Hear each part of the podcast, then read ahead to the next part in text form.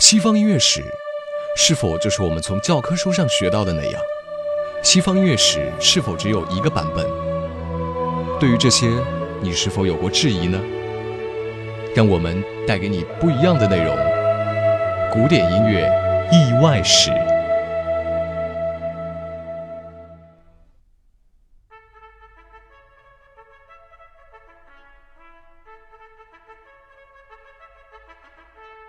古典音乐意外史。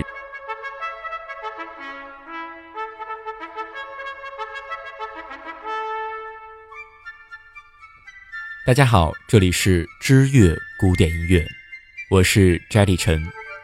您正在收听的是古典音乐意外史系列节目。今天要跟您分享的是名曲首演的意外。如今令人如痴如醉的名曲，很多在首次与世人见面时都并不成功。相反，他们遭受的待遇可谓是非常的凄惨。道理倒也不难理解。大多数的名曲都太过超前，就像我们总说，天才的悲哀，很多时候都是因为自己过早与这个世界擦肩。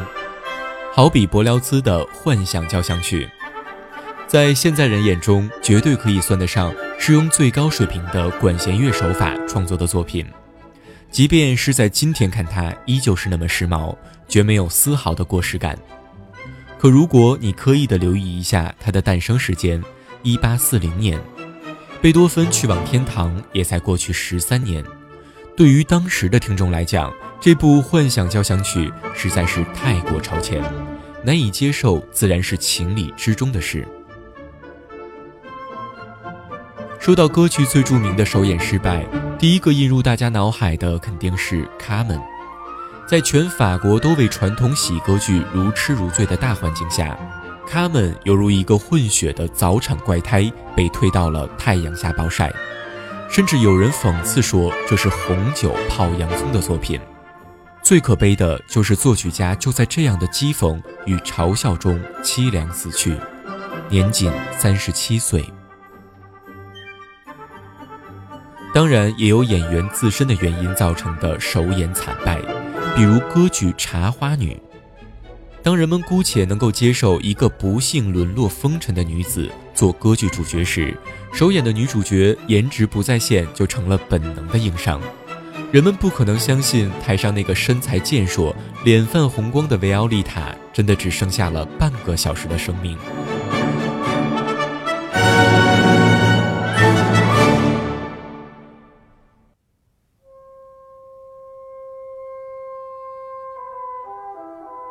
春之祭的首演放在当时肯定是惨败的，但在当代人眼中看，那却未必。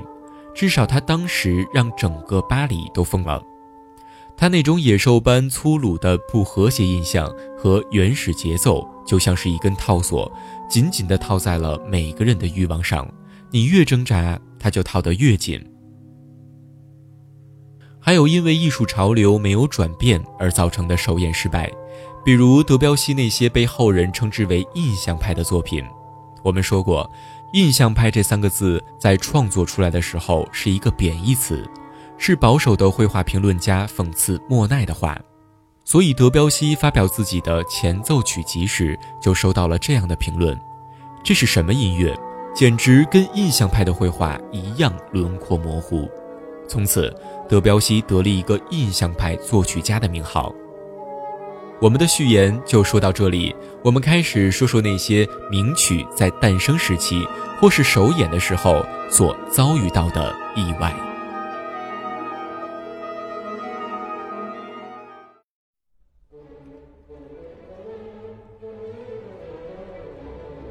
费加罗的婚礼，歌剧《费加罗的婚礼》可以说是带着反叛基因诞生的作品。歌剧蓝本就是博马舍的危险革命剧，剧中仆人比主人聪明，这很自然让人联想到了是在戏弄权贵。虽然意大利有批判现实主义的传统，即便官僚贵族自己不生气，但剧中费加罗的台词实在是太直白露骨了。伯爵殿下，您得到今天的身份，到底付出了多少努力呢？您所做的就仅仅是被生下来而已，与您相比，我们这些人可算是穷尽一切可以治理好西班牙的办法而活到现在的呀。这样的台词在当时贵族主导的社会环境下是不可能受欢迎的。《费加罗的婚礼》歌剧蓝本在一七八一年就已经写成了，历经了千难万苦，在巴黎争取到了首演的许可，已经是三年之后的事情。奇怪的是，歌剧首演却是在一七八六年的维也纳。按理说，在维也纳这种相对保守的城市，鼓吹这种危险思想是绝对不被允许的。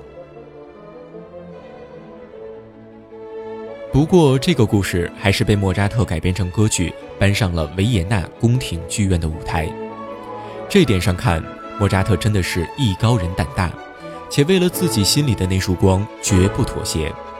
不过，军功章上有莫扎特的一半，也有另外一个人的一半。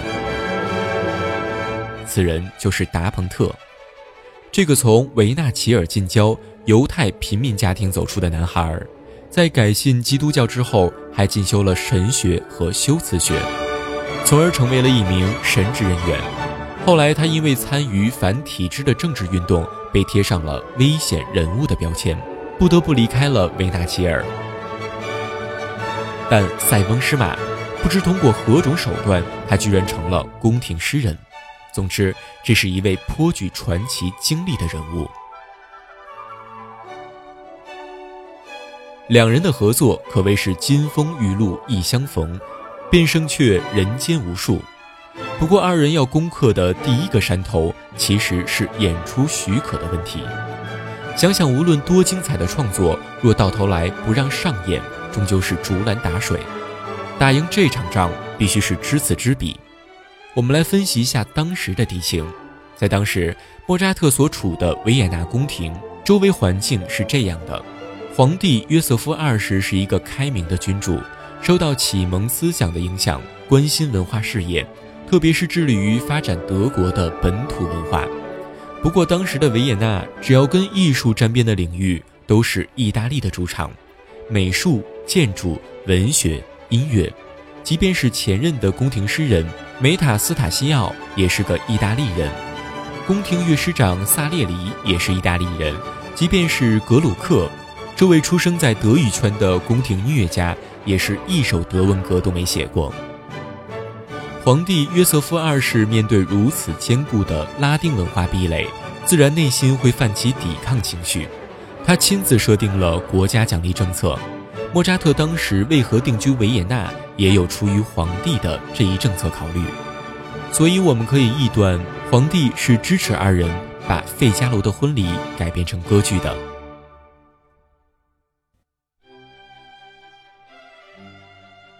这当然会引起意大利人的不满，也会让那些为意大利舶来品马首是瞻的宫廷保守人士感到不安。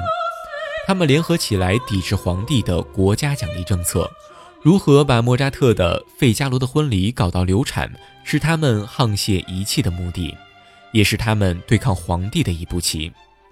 他们有看似不可辩驳的理由，将具有如此危险思想的蓝本改编成歌剧。简直是不像话！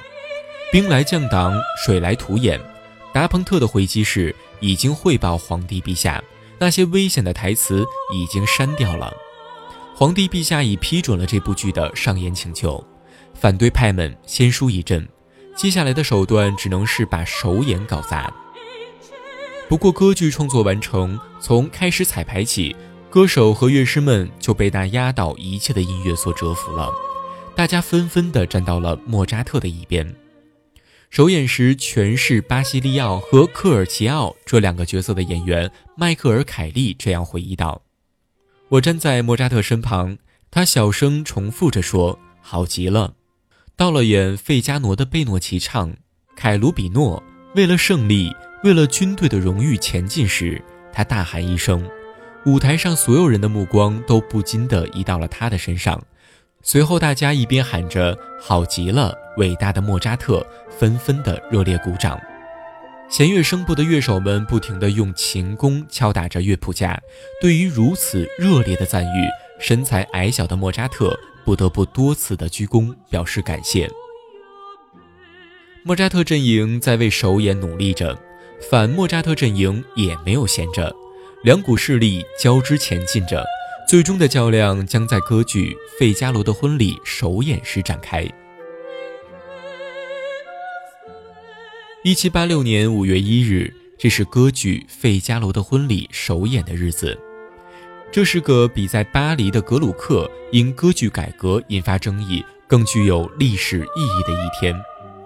这一天是德文歌剧向意大利文歌剧吹起反击号角的一天。当然，反对派下的本钱也不少，他们动员了很多人，对每一段音乐都会发出嘘的倒彩声。幕布从拉起的那一刻，事先约定的盗采声就已经此起彼伏。乐器演奏过程中也出现过中断，但也有被美妙音乐而打动的正直观众，时不时地提出再来一遍的要求。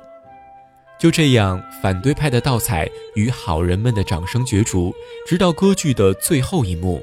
那么，这场没有硝烟的战争，最终是谁获胜了呢？在费里西安·马尔松的小说中有这样的一段有趣的描述。当歌剧最终的那个和弦响起，随即便是暴风雨般的掌声，在包厢中的皇帝陛下脸上浮现出了满意的微笑，但盗彩声和口哨声也四处乱飞。那一刻，看似嘲笑的声音要控制全场了，但就在下一刻，他们淹没在了喝彩和掌声中。胜利了，莫扎特胜利了。萨列里和萨尔蒂两个人只有暗自神伤的份。被两人雇来的一群捣蛋分子也意识到，这一次他们输了。